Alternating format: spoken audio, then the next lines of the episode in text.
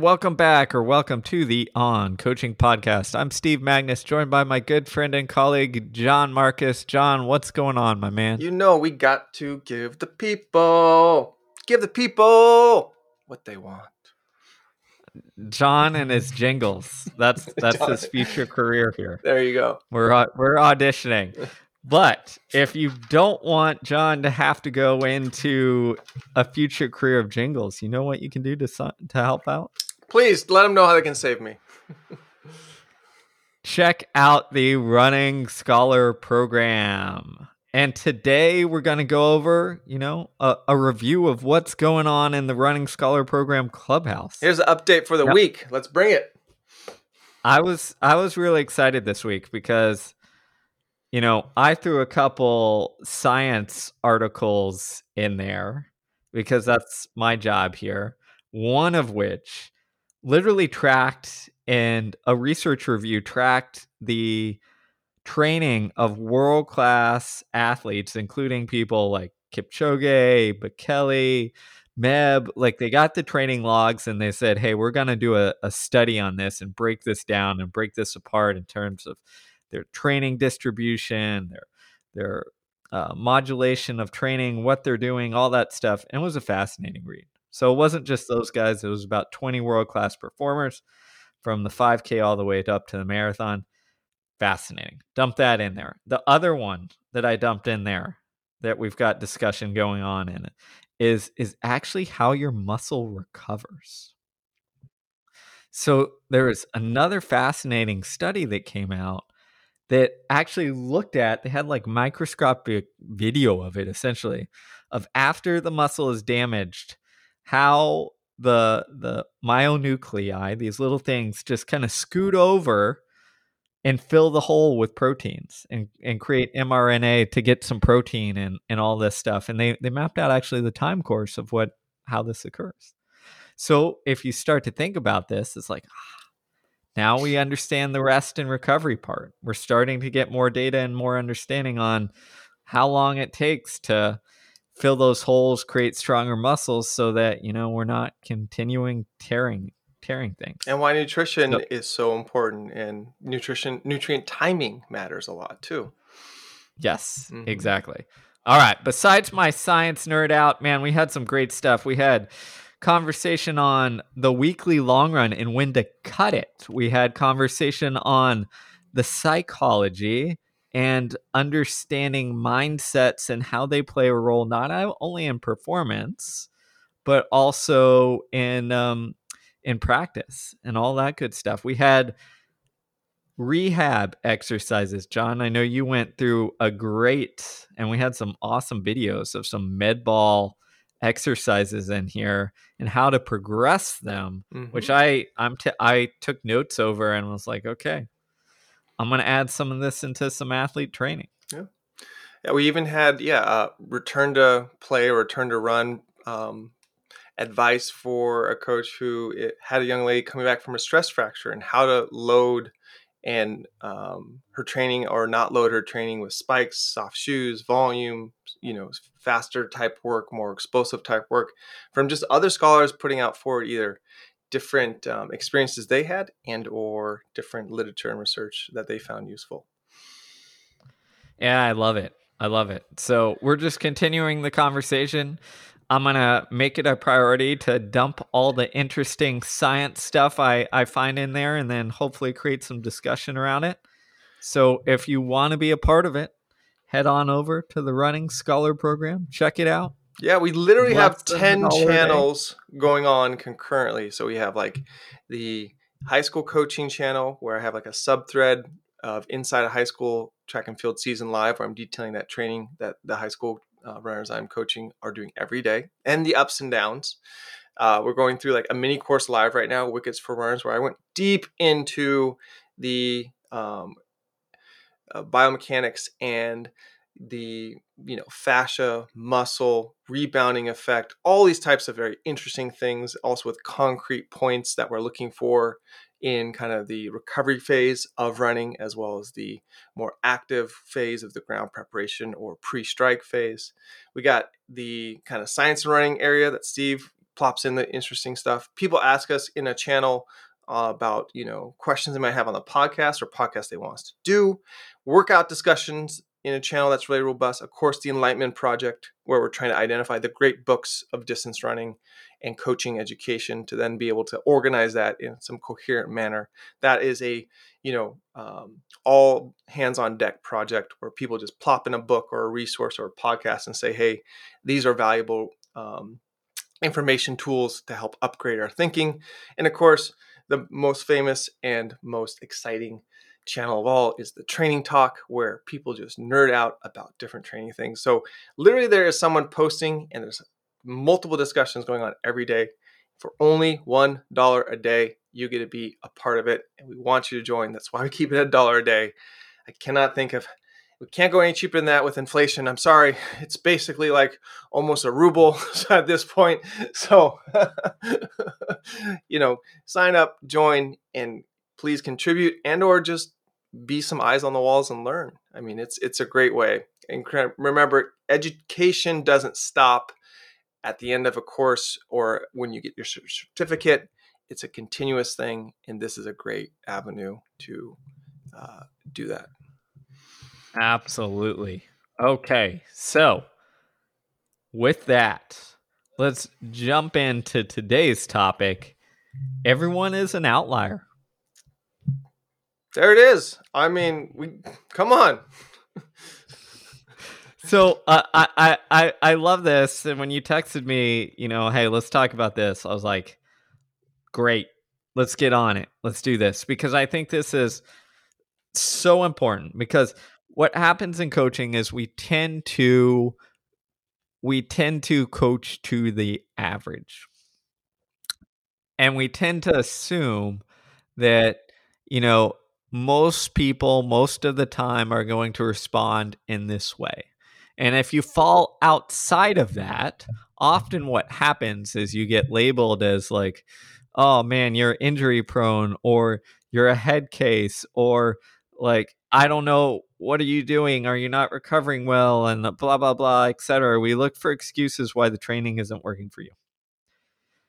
And the reality is like we're human beings with complex systems that are much more complex than our, our simplistic models of them tell us they are right and everyone responds in a different way and everyone in their own unique way is an outlier in something. And it's our job as coaches. Like, our job is to figure out and like peel back the layers and figure out okay, psychologically, physiologically, you know, mentally, what what is it? Like where do you fall down the nor- the typical path, but where do you deviate? Because everyone deviates and you've got to adjust your coaching to that. Yeah, this actually came was inspired by a response in a tweet I sent out that was kind of showing what we're doing in the um, Insider Coaching thread on Twitter, and someone referenced I think I think Natalie Cook's training, and they're like, "Oh no, that's an outlier. You can't, we can't coach to that." And it's like, "Whoa, whoa, whoa, whoa, whoa, time out, jeans. Yes, you can, because every outlier, whether they are highly successful or highly unsuccessful and injured all the time does teach us something, right? And it's this concept of the average in I think we do have to as coaches get away from, even scientists, right?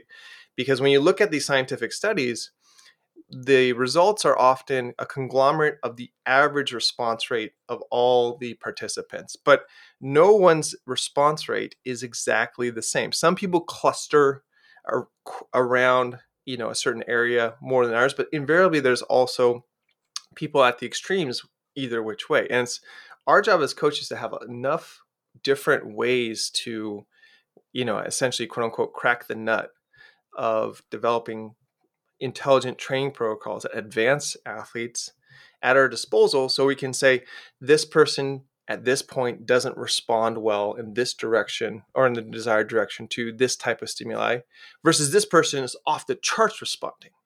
And I think that's where we kind of do ourselves a disservice when we think of outliers as only people on the extremes of response rates to a standard protocol. And that's as Steve and I you know are going to talk about. It's like your outliers are your best teachers because they give you and give us as coaches an appreciation for different paths that are available to take to get to the end result, which is competing at the best of your ability on the day at the end of the season or at the the highlight or import race of import. Yeah, you know, I think often what we do is we use the term outlier as a way to not deal with the thing.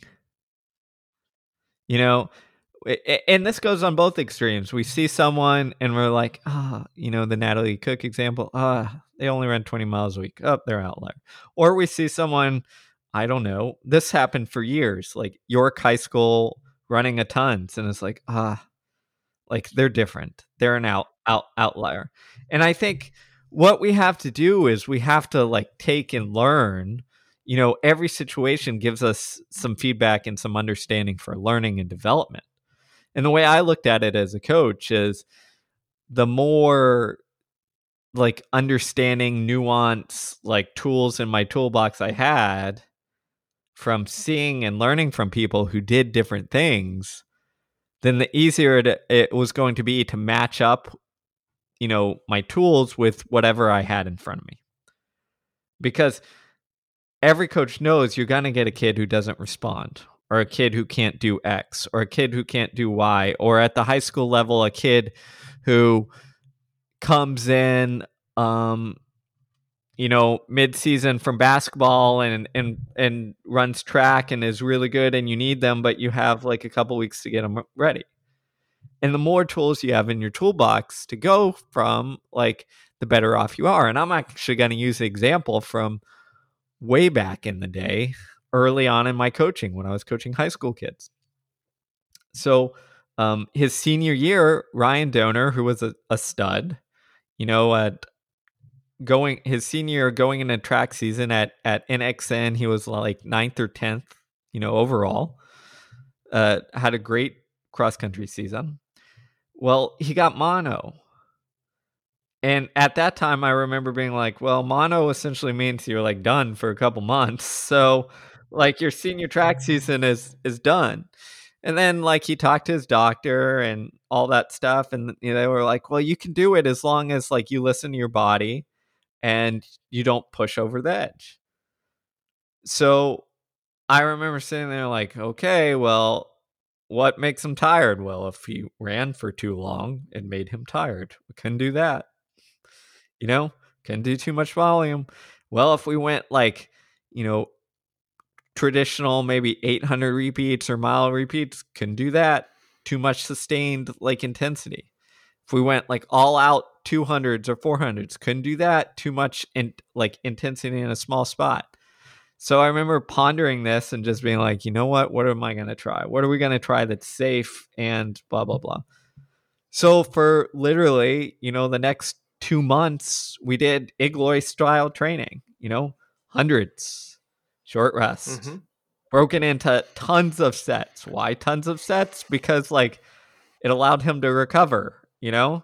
But Steve, you're, you're stunning his aerobic development. He's never going to. Oh, wait. yeah. So that's what we did like almost the entire his season. Like towards the end, he finally got to a place where he was doing some like normal quote unquote workouts, but not much. But he was he was the state champion in the in the two mile that year, ran under nine and all that stuff, and beat some really good kids uh, like uh, I think Parker Stinson was around oh and all those stuff. And so. he didn't do a long run. Oh my gosh. So so and then you know he had a great career at, at Texas and then post collegiately and all that stuff as well. But the the point is if I didn't know who Igloi was and this other method of, you know, developing aerobically, then I would have been screwed. right? And I, I would have either driven him into a hole from mono from doing the traditional things, or he would have just taken months off. Yeah. Well, I think that shows like your non responders are your best asset to get better as a coach, right? Because if the current training model or paradigm that you operate under, you know, it's working for some but not all, then that's it's not the athlete's fault, right? It never is the athlete's fault. It can't be because you as a coach, we're trying to elicit a response or reaction from the type of training in a certain direction. And if it's not happening all too often and too easy, it's to blame the athlete. Oh, their nutrition poor. Oh, the recovery poor. Oh, they're just not bought in. But you do get time in practice to create a stimulation of some type of load by asking them to do a certain type of work. And whether how the degree of response will vary, but whether they respond or not also kind of depends on a lot of things like their, you know, body composition, their hormonal composition, the neurologic um, you know efficacy that they have up to that point. Where they playing multiple sports? This is their first time out? There's a lot of things to consider there. And we always have to remember like i think at the end of the day in coaching the goal is to deliver the best experience for the athlete given the circumstances far too often we make it about time time time time time this very you know um, static status symbol that if you run this time once that means you're this good forever. But we have to be careful of that because nowadays we have people doctoring and manufacturing their racing schedule so that they're only delivered on race day, especially at the professional level, when they know they're in peak form. Then they deliver this bravo time um, that's you know a record or really amazing, but yet they don't deliver on the day in the championship. Good example is the men's NCAA indoor meets or indoor championships. The NCAA leader in the time for the mile, 3K, and 5K did not win the NCAA title. So the fastest person indoors, they went to whatever meet, they ran whatever, they did not win. so, and even in like, say, the 3K and 5K cases, like the same guy, like, you know, Abdi won, he was not in like the top two or top, like, he was kind of a little further back, right? So the question is, what are you playing the game for, right? And far often than not, I think we got to remind ourselves that as an athlete and coach, you have to define what is the best experience possible. Like, I'll give an example from and you know an athlete I'm working with right now at the high school level. This young woman, she had thoracic back surgery in the fall, was immobile and inactive for about eight months, like besides just walking around, right? Because she had some, you know, a spinal dysfunction that like, hey, look, we need to nip this in the butt now. And she was a 800 meter runner, and now she's coming back for her senior year, and it's really tough on her because she's a lot slower, a lot slower than she was you know pre-surgery but she's not in pain which is amazing and you know important for the functioning of the rest of her life. And it's her senior year she's not going to go on and compete in track in college but she's it's a part of her current self-identity. And so you know she just broke down in tears after uh, an early meet because like she's i'm just so much slower than i was. And i go you know, sweetie, are you in pain? No. Okay. I'm I, like, you're out here, like you're working hard. Like, you gotta remember, like the medicine of training takes a couple weeks to advance and you've been off for eight months. And so I remind her, look, the goal of this year is just to have a lot of fun, make a lot of memories and set your new post-surgery PRs. We cannot compare the pre-surgery PRs to the post-surgery PRs. It's a different body. You're you're at a different stage. I know like the nice thing would be to say, hey, you can you should be faster, but all we're trying to do is ensure like this year you have a lot of fun, you make some really good memories with your peers, you give it everything you got, and slowly and surely chip away and see if we can get a little better throughout the season. And that's the goal. And you know, when we set that as the direction and understanding, you can see this relief just come over her. Like, okay. And so now we're having that conversation every, you know, reminding her every race, reminding her before every, um, you know, workout is just like, look, all we're trying to do is get a little bit better than last week. And, you know, she's just chipping away at it. And it's great. Yes, she's still very far off from her, you know, pre surgery ability, rightfully so. But, you know, the muscles had to atrophy. There's a, a lot that went on. And I think if I had a, one style fits all approach and saying, all right, you got to do this, you got to do this, you got to do this, um, or else, or the concept of your times that you run is your status on the team and correlates to the attention you get or import of your presence um, on a day-to-day basis the athlete would be a lot poorer for the experience. And that's really what we got to remember. So she's an outlier right? I mean i've never had anyone who's at age 18 had thoracic back surgery. Like i mean that's an outlier. And so it's treating her in that way. And i'm learning a lot from that because it's you know eh, um, making me be a lot more empathetic and a lot more compassionate and and also thinking about how do we create a win winning situation for her for this season even though we might not get that winning situation on the track.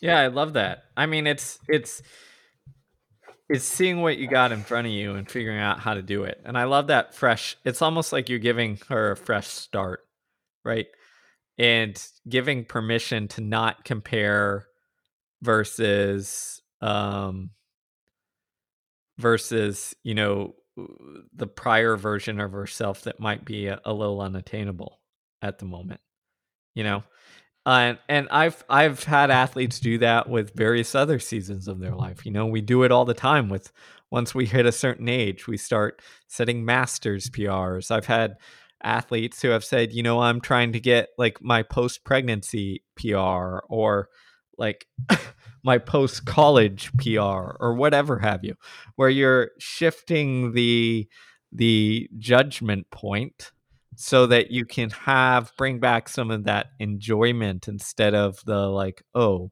I'm not good enough. Oh, I'm not where I'm supposed to be at. And I think that that framing is incredible.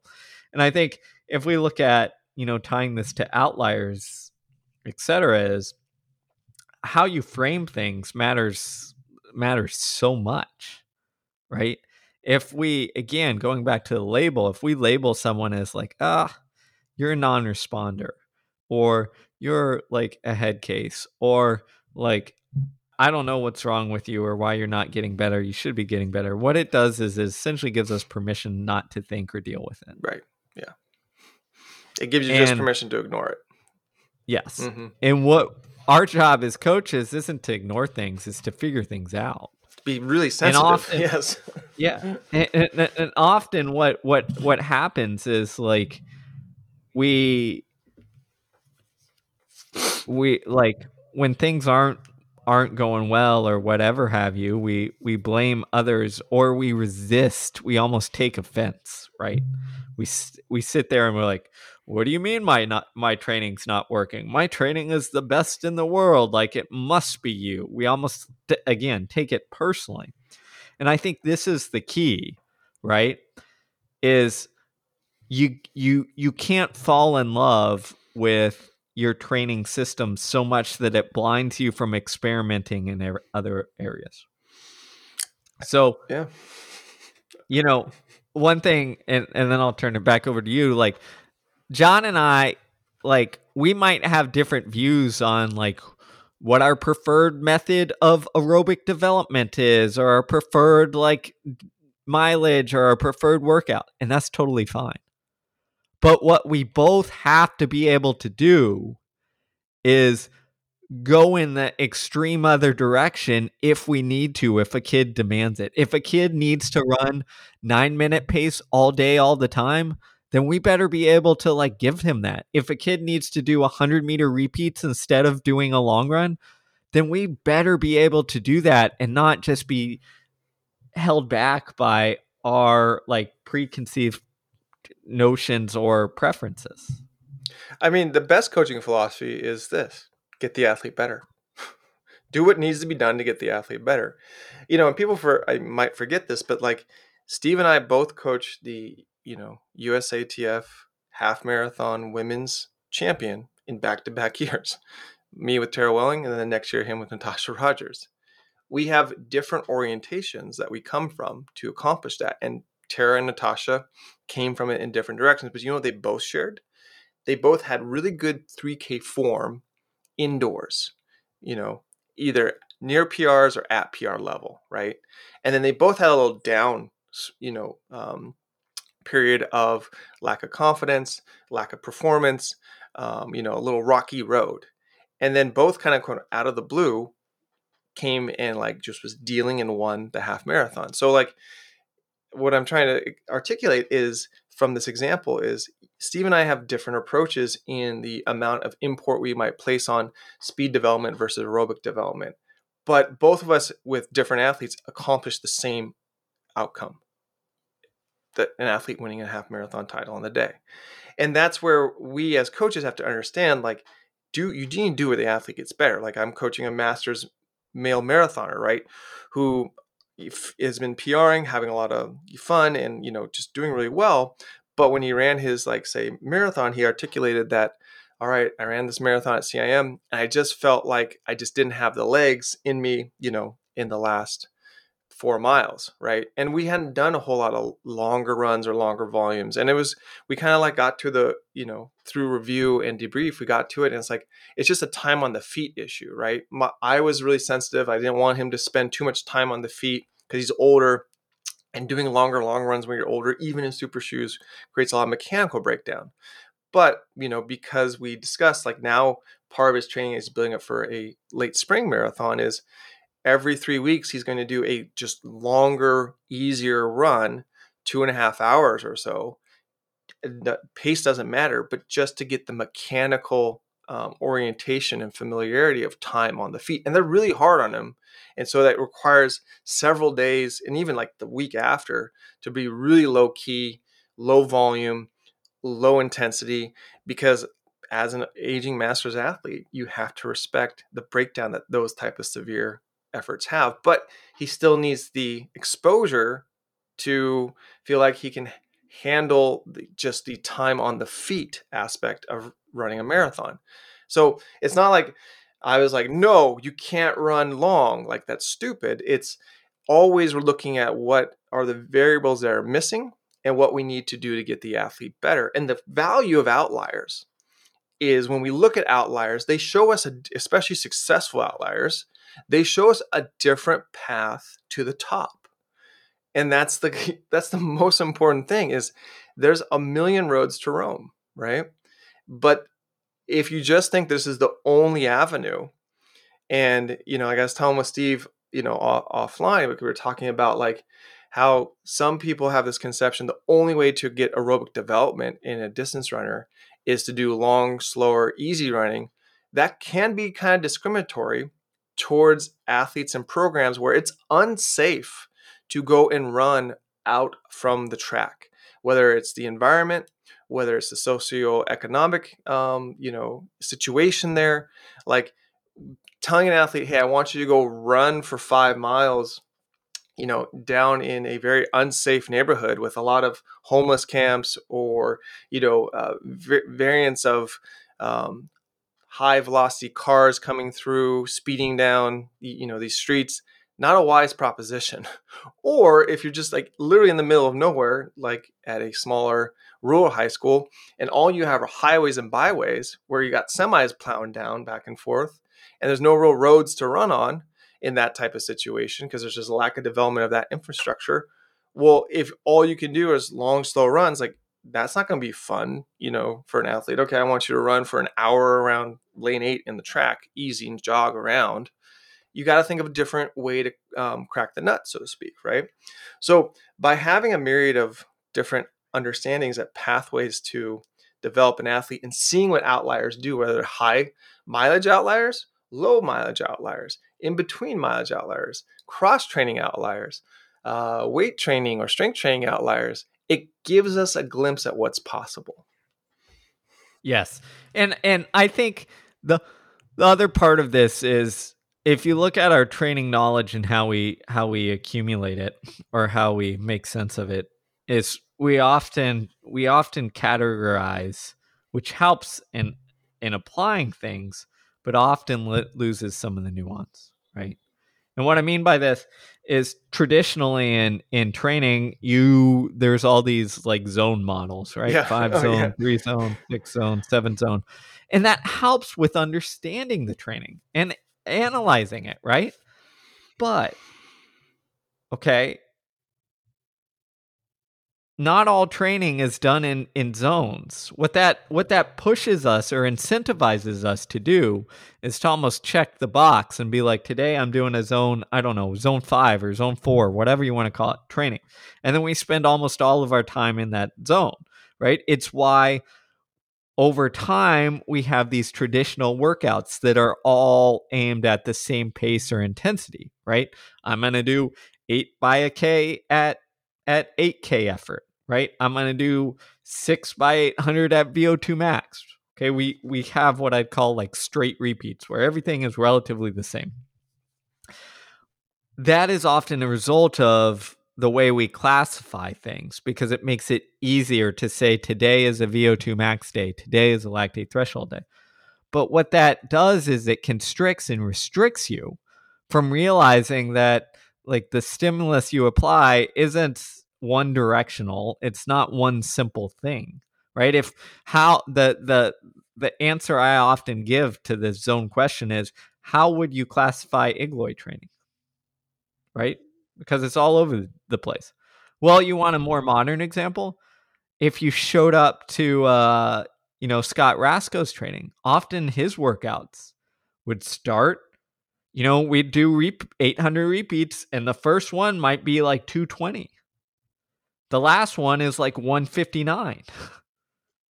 no, or another example, you look at um, Ben Thomas, who was at Virginia Tech and then now is at Oregon. If you look at his his workouts, the paces, the intensities vary all over the place. You know, you could go from 10k pace down to 800 pace within the same workout and then bounce back and forth between all these things. You could do you know one of the workouts i was looking at um, that he does for his athletes is like again this goes back to bowerman almost. It's like hills steady then 200s on the track you know? How do you how do you classify that? Because you've got hills which is like some strength and some strength endurance. Then you've got this steady. This is like high end aerobic development. And then you've got quick 200s on the track. Well, this is speed endurance. And and my point there isn't to complicate the crap out of it, but it's to it's you've got to step back. You can't be constrained and sit there and be like, okay, today I'm doing X workout all the time. You've got to know that there's variability in these things and and and to give you this freedom almost this artistic freedom to explore with the athlete that you have because some athletes are going to need these variable stimulus applied to get get what they need to do. And that was the thing I think I was most disappointed as a college coach not to find was that explorer's mindset. I thought being at the collegiate level in the collegiate environment, you know, is this openness and curiosity for knowledge. And unfortunately, the way their environment is nowadays is it's a get it right environment. We gotta get it right. We gotta get it right. So the fact, like, you know, people are not as exploration thirsty as they used to be, and we highlight, you know, the um, coaches who were and then published works, right? Like a Bowerman or a V Hill, you know, or even like say you know, Vin Lananna early in his career. You know, even, you know, Jerry Schumacher sat down early in his career and talked with Arthur Lydiard in person. I'd say probably the biggest influence on Jerry as a coach is that one-on-one dialogue with Arthur when they, he did his last speaking tour before he passed in the US. And you can see when you look at Jerry's sessions and trainings and progression, the import and impact and understanding he has of Lydiard's training and the efficacy it can have for athletes. Um, but it was because the, the mindset was I'm open and I'm curious. But now with the get it right mindset, you, you know, where people's jobs, they feel like their job might be on the line, bonuses might be on the line, or status at the high school level might be on the line. There's a lot less wiggle room to go, huh, I wonder why that works. And that's always what, when we come across outliers, whether in our own coaching environment or they're published, you know, um, for the greater good, we have to stop and go, huh, I wonder why that works. I wonder why Natalie Cook's training works. I wonder why um, Joe Newton's 150 mile a week for high school kids training worked. And it, invariably you either way you post that you know it's like there's no way that'll work for someone else like at either end of the spectrum. So it was like you can't have it both ways. Like the twitter trolls are very amazing in that regard and it's good to see that because they help educate and inform us about certain biases people have who say well you can't do 150 miles a week that's too much volume. Well you can't do 30 miles a week that's not enough volume. It's like wait what what? But it worked and that's the key thing. We got to remember the stimulus that was applied to those people and they're normal people. Like you know talent is a very uh, contentious thing but talent is essentially things that are not malleable right? So your height is a talent. That's that's not malleable. You can't just like all right we're going to increase limb length here or vertebrae length. It, it is what it is right? So other variables a lot of times what we're working on coaching is malleable uh, physio- the physiology is malleable. The neurology we know is plastic forever in life. Uh, nutrition and the rate of recovery, hydration, your mental state and what you think influences. Those are all very malleable, and we have to take away from the outliers uh, the, I think, um, success or clues that the success their success leaves. Because Alan Webb's success left clues med ball training, weight training, uh, in in the morning going and doing a master swim workout training. You know, when he kind of put all those ingredients together, it kind of really it worked and it worked in a big way. But then it's the difficulty if, you know, like any person, he's trying to recapture this peak and ascent that he had delivered himself to um, unknowingly through just being open minded and exploring. I mean, his best year, 2007, was when he explored and said, okay, I'm going to do this swim training on top of all the other training. And he didn't tell Raczko. that was the thing. He never told Raczko he's doing this on top of it, but it worked. And I'm always reminded of a quote, you know, from my good friend Jonathon Riley, uh, you know, who, you know, Olympic athlete, ran for Vin at Stanford, one of the you know um, driving forces who made the Nike Super Shoes. He works at Nike now, um, but he goes, you know, you don't know what's your best until it's in the rearview mirror. And I was like, yeah, you're absolutely right, smart guy. And but in order to find out what is your best, we must have that explorer's mindset. Yeah. No, I think you're spot on. And I think what often happens is we play it safe because well it's more secure to do so.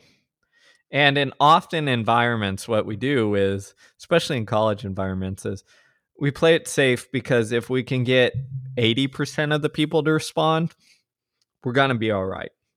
Because you need five to show up or seven to line line up you know? And the outliers who don't respond to our particular training well you know uh, you're still going to try but they can do something else you know?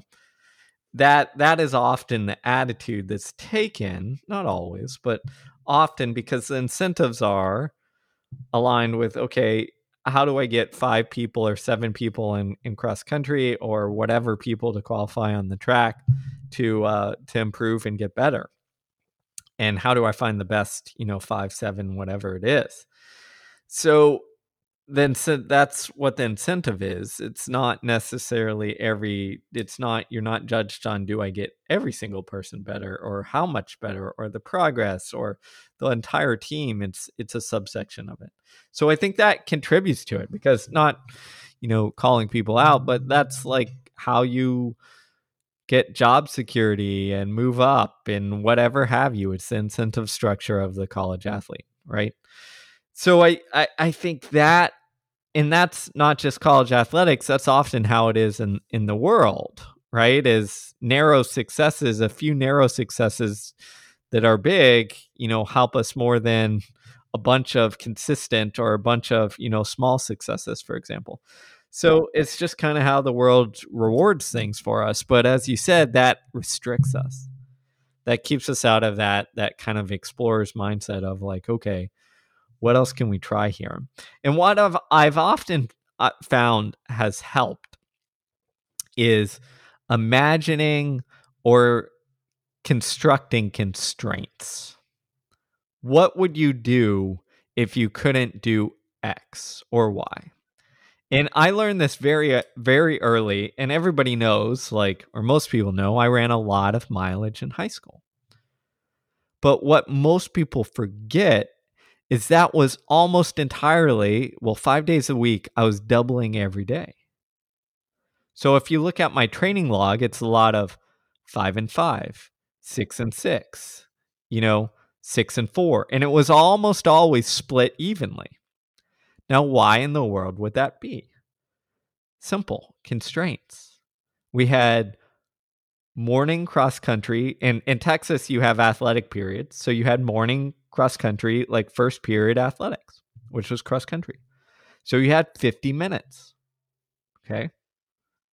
So what am I going to do? I'm going to get 50 minutes. Am I going to I'm going to run for 30 to 40 minutes and then run in, shower real quick and get ready for second period.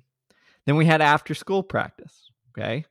So what does that mean? Well, I'm going to get in another run. The other thing that was interesting that led to this constraint is we were restricted from going off campus. So that means we had a loop around. Luckily, we had a junior high next door. So we had this grass kind of loop that was, again, mostly grass that was, depending on the year, either a mile or a mile and a half. Well, you know, our coach wasn't going to be like, hey, I want you to run 10 miles around this mile loop every single day because we would have gone crazy. So we, we split it up, right? Five in the morning, five in the evening, or whatever it, whatever it has you. So that constraint like led to this different training than you know was normally. It was like back then especially because wetmore was big running with the buffaloes single single singles like get as much volume. But because of the environmental constraints we had to try something different and it worked out really well. So i'm often in my own training and coaching i often think what is the constraint? If i if i can't do the traditional route, what am I going to do? And that is where that innovation leads to. I mean, I'll give you another example for when I was coaching at, at the University of Houston. We didn't have a lot of hills nearby, right? Our longest hill was like a 200 meter gradual hill. And well, we had to prepare, you know, not every year, but some years for some very hilly cross country races. Okay, I have a constraint. I don't have long hills. I can't just run up and down this hill forever. Like it doesn't simulate it well. How are we going to simulate long hills? Okay, well, you know what we found worked pretty pretty good is we do repeats where we do squats and squat jumps and lunges and just go through a circuit at the bottom of the hill, then run up the 200 meter hill because that simulates a lot of how you're going to feel after a, a 600 meter hill or 800 meter hill. Your legs are going to be dead. So, constraints are often our friend. How are you going to do this? And this is again why I think, I mean, I could give examples after examples, but this is why Igloi and all of his runners, like part of the reason why they had the system that they did, right?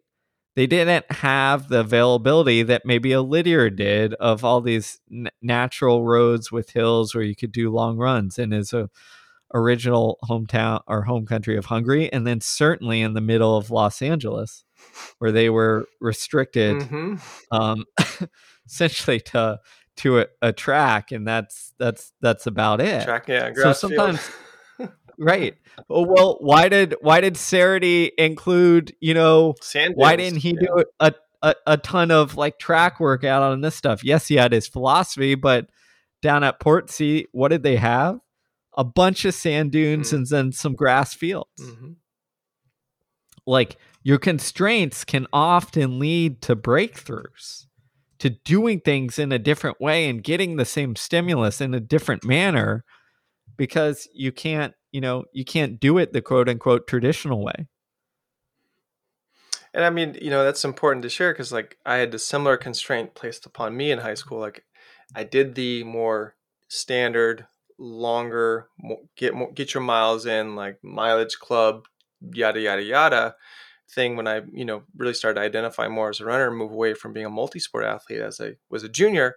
And it resulted in two stress fractures, right? No junior year of track. And like I was fit going in. Like I ran like a at the time pre-super shoes back in the old days, a solo 855 3K solo. And then boom, gets gets stress fracture one, cross train like crazy, come back, you know, looks like I might have a shot to get in and qualify to state. Nope, stress fracture two, I'm on the shelf. No track season, no state. Sucked.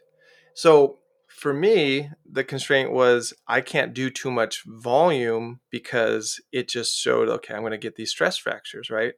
But I also knew I responded well to a little bit of weightlifting because my dad was into, you know, um, physical culture, so to speak, right? So like lifting. And I had this gym membership that was for free at kind of the hoity toity gym across town that I won because of being a scholar athlete at a young age, right? And they wanted to expose kids to this hoity toity gym. So, um, ended up being, you know, what happened was my senior year, I devised a method where s- Sunday, Tuesday, Thursday, I would go to the gym in the morning and lift.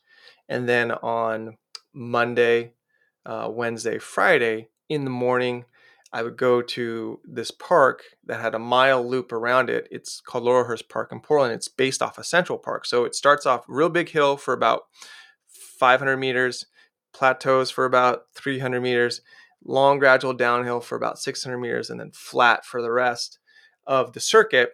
And I would just hammer the circuit three times, hammer three laps. It's, you know, like my warm up was essentially the four block jog from my house to the park and then right into it and it was ideally was trying to get progressive, right? Always trying to like first one under six minute pace for the mile and just do do do from there, and then four block jog back.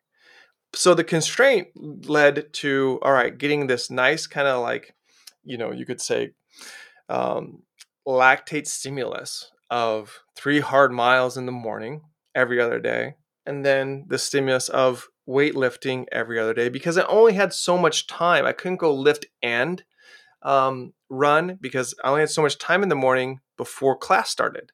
So I could only choose one. But I knew they were both important. And that really helped in the early part of the track season in, you know, February, March, and April, catapult my fitness to be able to be competitive, to have an injury-free season, and to make really fond memories with uh, my, you know, peers and uh, also competitively.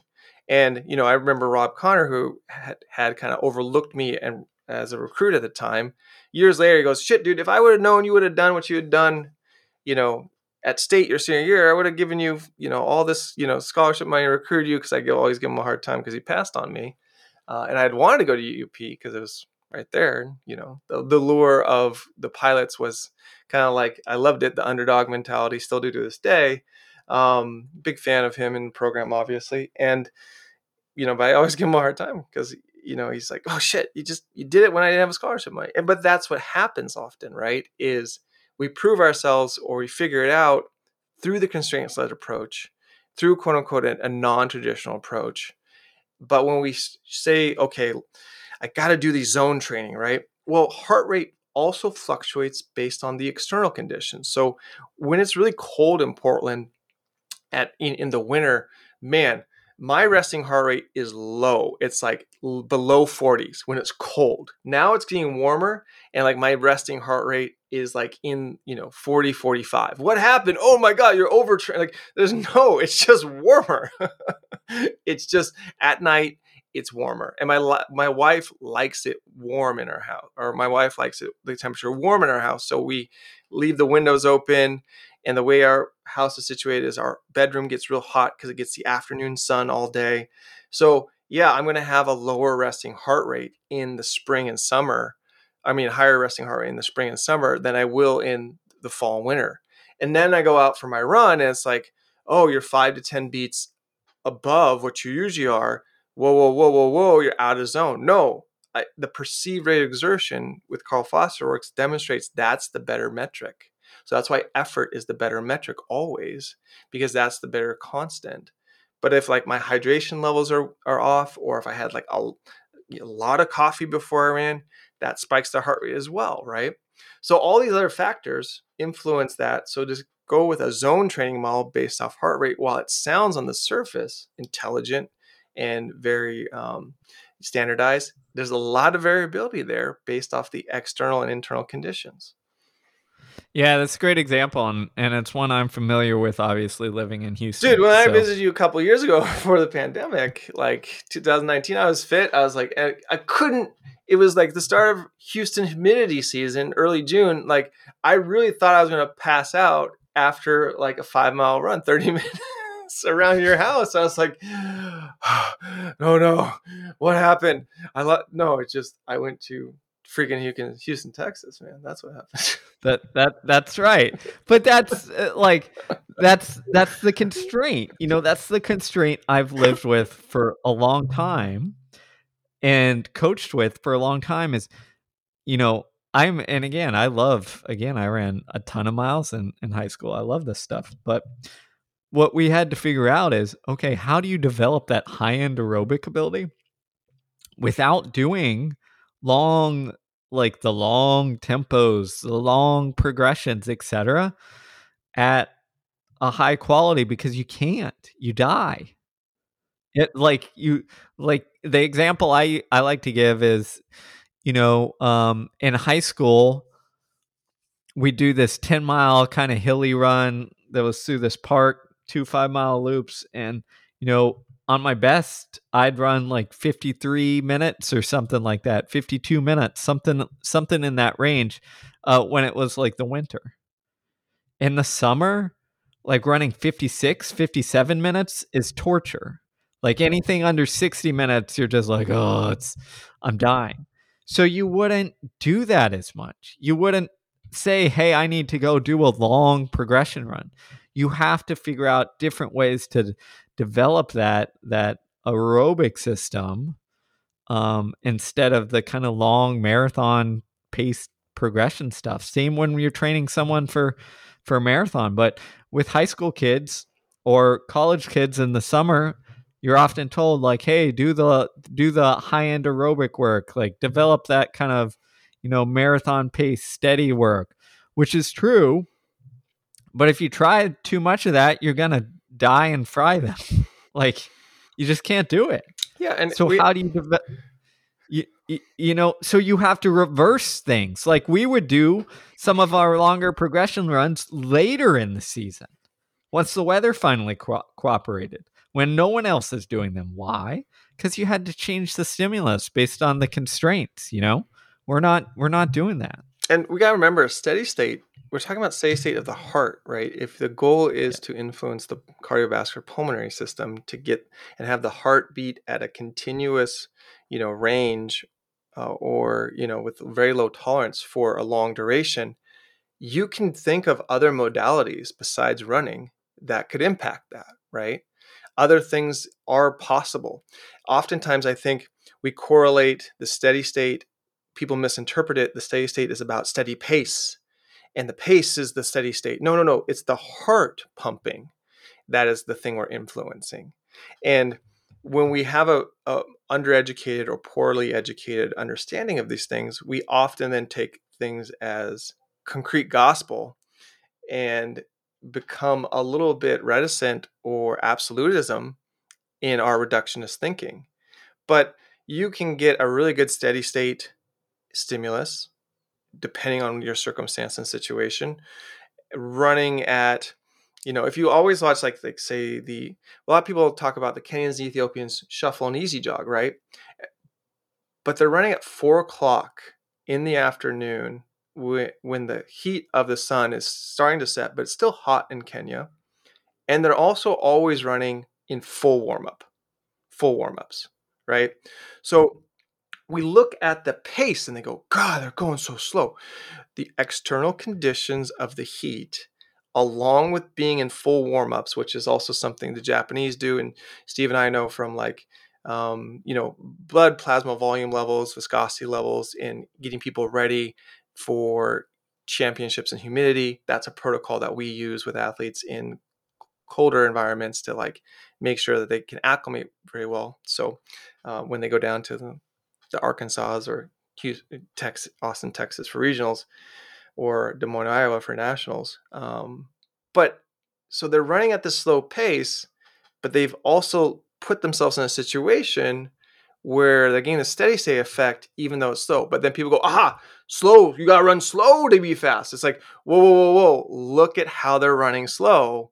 Look at the other um, constraints self-imposed sometimes and environmentally imposed that influence that. So while yes, they may be going at a ridiculously slow pace, their heart's getting the stimulus they want because of the warm up and because the warm ups tracksuits they're wearing and the heat that they've exposed themselves to. Yeah, it's it's you have to consider all take these things into consideration often often we don't. No. And that's where I think you know the theme of this podcast is like outliers and we're all outliers. Well we, we are. And we as coaches like, we have to figure out how is this person an outlier when you're working with them? Yes.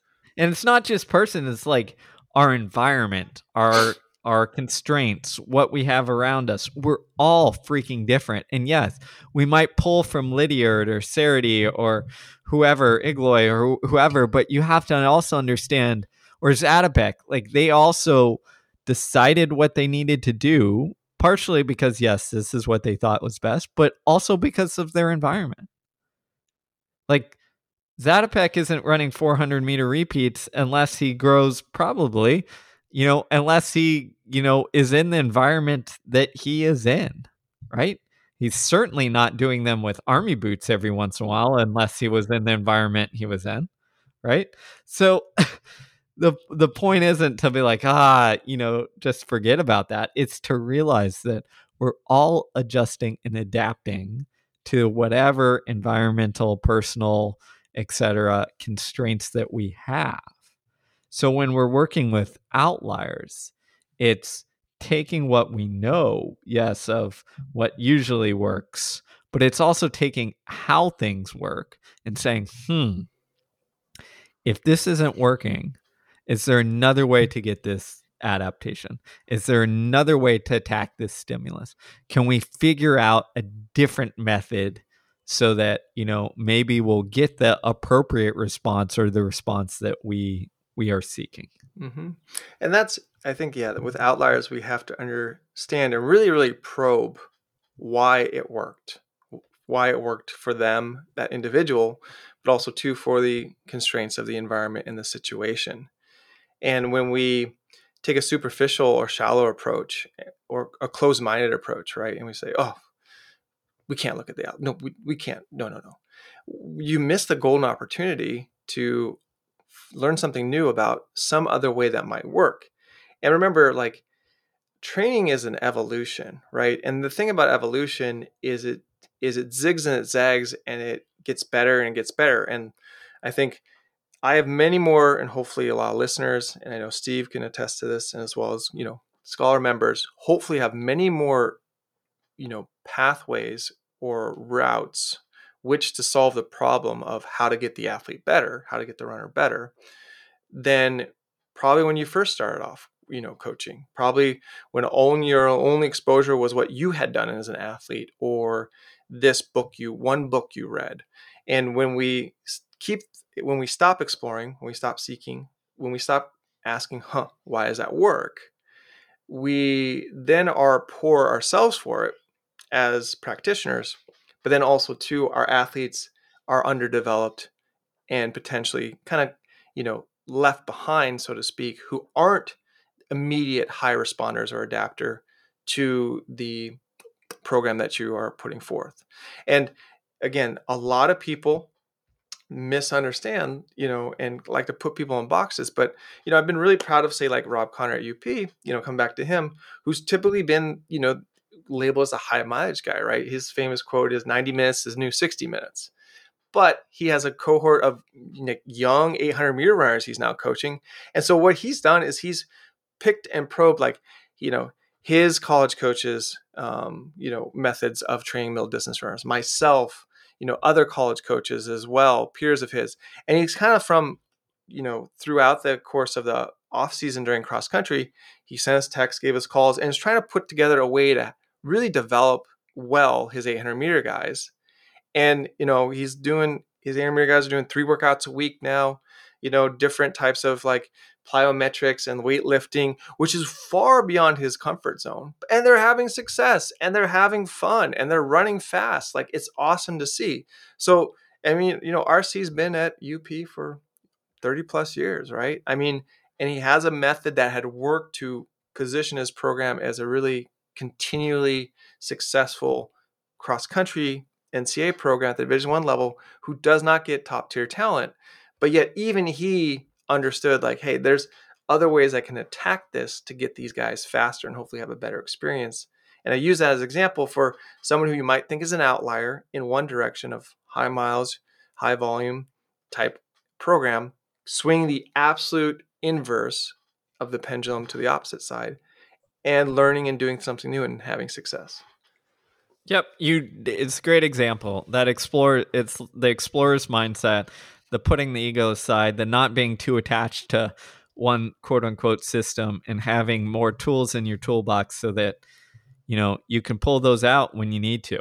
Because that's what it's all about. And and that is the absolute key. Like if we shut ourselves off to learning from all sides from all experiences then we just don't learn yeah i mean it's great i was talking actually yesterday at the meet with a high school teammate of mine who is coaching at one of the high schools in our uh, league and he's butted and become like a really pretty darn good ultra trail runner um, you know he has a little bit of sponsorship like it's awesome like i've seen him thriving we're just talking about aging and like you know getting close to 40 and stuff and he's like oh yeah I just started I started weightlifting, you know, several years ago, um, and it's just it's the secret stuff, man. It, it, just keeps me strong. It lets me bounce back. He goes, it's kind of something I don't want anyone else in our community to know about because I feel like it's like my competitive advantage because everyone's so focused still in you know his cohort of the ultra trail world on run, run, run, run, run. They're not taking the time to like do this different thing. He goes, I never thought I would get into it because like you when we were in high school, he would he was one of those skinny distance runners who just did not who was like allergic to the weight room, just didn't want to go there, didn't even want any exposure to it. He's like, no, thank you, right? I mean, and he's butted into become a really good ultra endurance athlete. But now, like as he's aging, he's he's tried it out. He saw the benefit of it. He's felt it, and he's having more success because of it. That just warmed my heart to hear that he organically found his way towards something and novel for him that was going to help propel propel him to become quote unquote an outlier of sorts. Like he didn't really become a highly successful runner until his twilight quote unquote years of you know middle age. So this is awesome to see. And I mean the examples are proliferated everywhere. The most extreme ones are often you know highlighted in the press or e- what I call easy media. If you're listening to us, if you follow Steve or I, or you're a scholar, you know we are not the uh, mainstream media by any means. We are what we call the niche media, but we're really focused on putting out what we put out because you know it, it's important to see different ways people solve these problems differently and had success. Because again, there's a million roads to Rome. Yeah, that's the answer. That's the takeaway. And that's what that's why on the running scholar program we in our courses go over everyone. Yeah, no stone like, left unturned, baby. From those who love running 200 miles a week to those who only want to sprint. Like, if a coach has had success in whatever demands, we put it out there, we explore it, we try to take away things that are actionable that you might only use when you get that one athlete who is like, hey, this isn't working. I need something special. Well, that's why we go over the history of great coaches, pull out the obscure who had success that we've forgotten about. That's why we do it. I, so you if know, you want to, if you want to go like right now, I'm looking to some obscure things about um, speed bag training with boxing, and there I forget the name, but there was an Irish sprint coach who had a lot of success with Irish sprinters in the late 70s, early 80s. You know, I think an Irishman won uh, either the World Championship or Olympics in the short sprints, like just some white dude. And what the protocol was was speed bag training, um, where five days a week, you know, I forget, I think it might have been six times three minutes of speed bag training and getting this neuromuscular coordination with the arms and hand or arms and li- upper limbs as kind of their pre um, conditioning or general conditioning work, and then translated to higher coordination capacity for these regular Irish people, short, stout, not long limbed, to become world class sprinters. And it's super interesting. I was talking with my kettlebell coach, who is was a boxer originally, uh, grew up as a boxer, and I told him the program. He goes, "Whoa, shit! Six times three minutes. Oh my god, five days a week. Like he knows how tough that is uh, as a boxer. Couldn't believe it. And I mean, but that's what they, they, they did because this coach explored and was like, there might be a, a, a, neurological connection between rapid coordination of the upper limbs and then it might influence the lower limbs to be more coordinated and powerful when we actually get to doing specific training of sprinting. And it worked, and it's crazy. Um, but that's what I'm saying. It's like that broad, explore, open mindset. Those are definitely outliers for sure but there might be something there and it's worth going down the rabbit hole it's worth considering and this is what i remind people is if you are physically capable do the training on yourself first see what it feels like. Get out there subject yourself to it.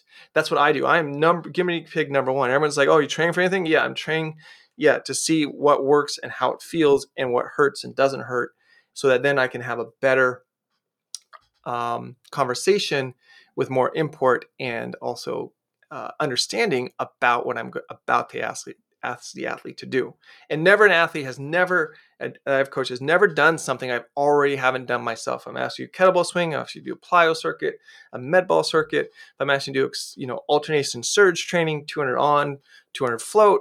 I did it beforehand and I said, yes, this passed the threshold of my own test. And that's what Cerutty did, right? That's what Lydiard famously did and that's what a lot of the most innovative coaches have done is they try it on themselves first and they said yeah there, there might be something here. Or they try themselves and they go we are not going to get involved in that. No thank you.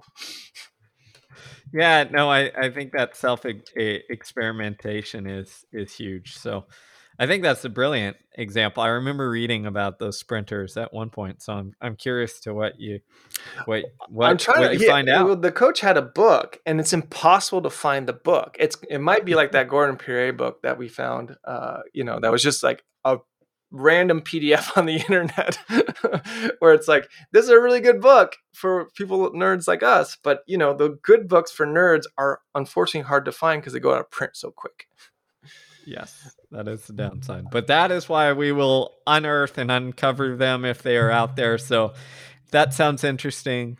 Hop on board, board, join the program, and uh, and thank you everybody for listening. We appreciate our listeners and for helping spread the word. If you find these, you know, interesting, you know, join the community, but also, you know, share it with other coaches who might who might find some value because that's what we're all about is raising the game of the coaching world you know one coach at a time. It is literally one coach at a time. It's awesome to see new scholars join the clubhouse uh, join the program. You know every couple every like seven to ten days i give a shout out but it it really is it's a trickle. It's not a flood but one at a time it all of a sudden then will become a mountain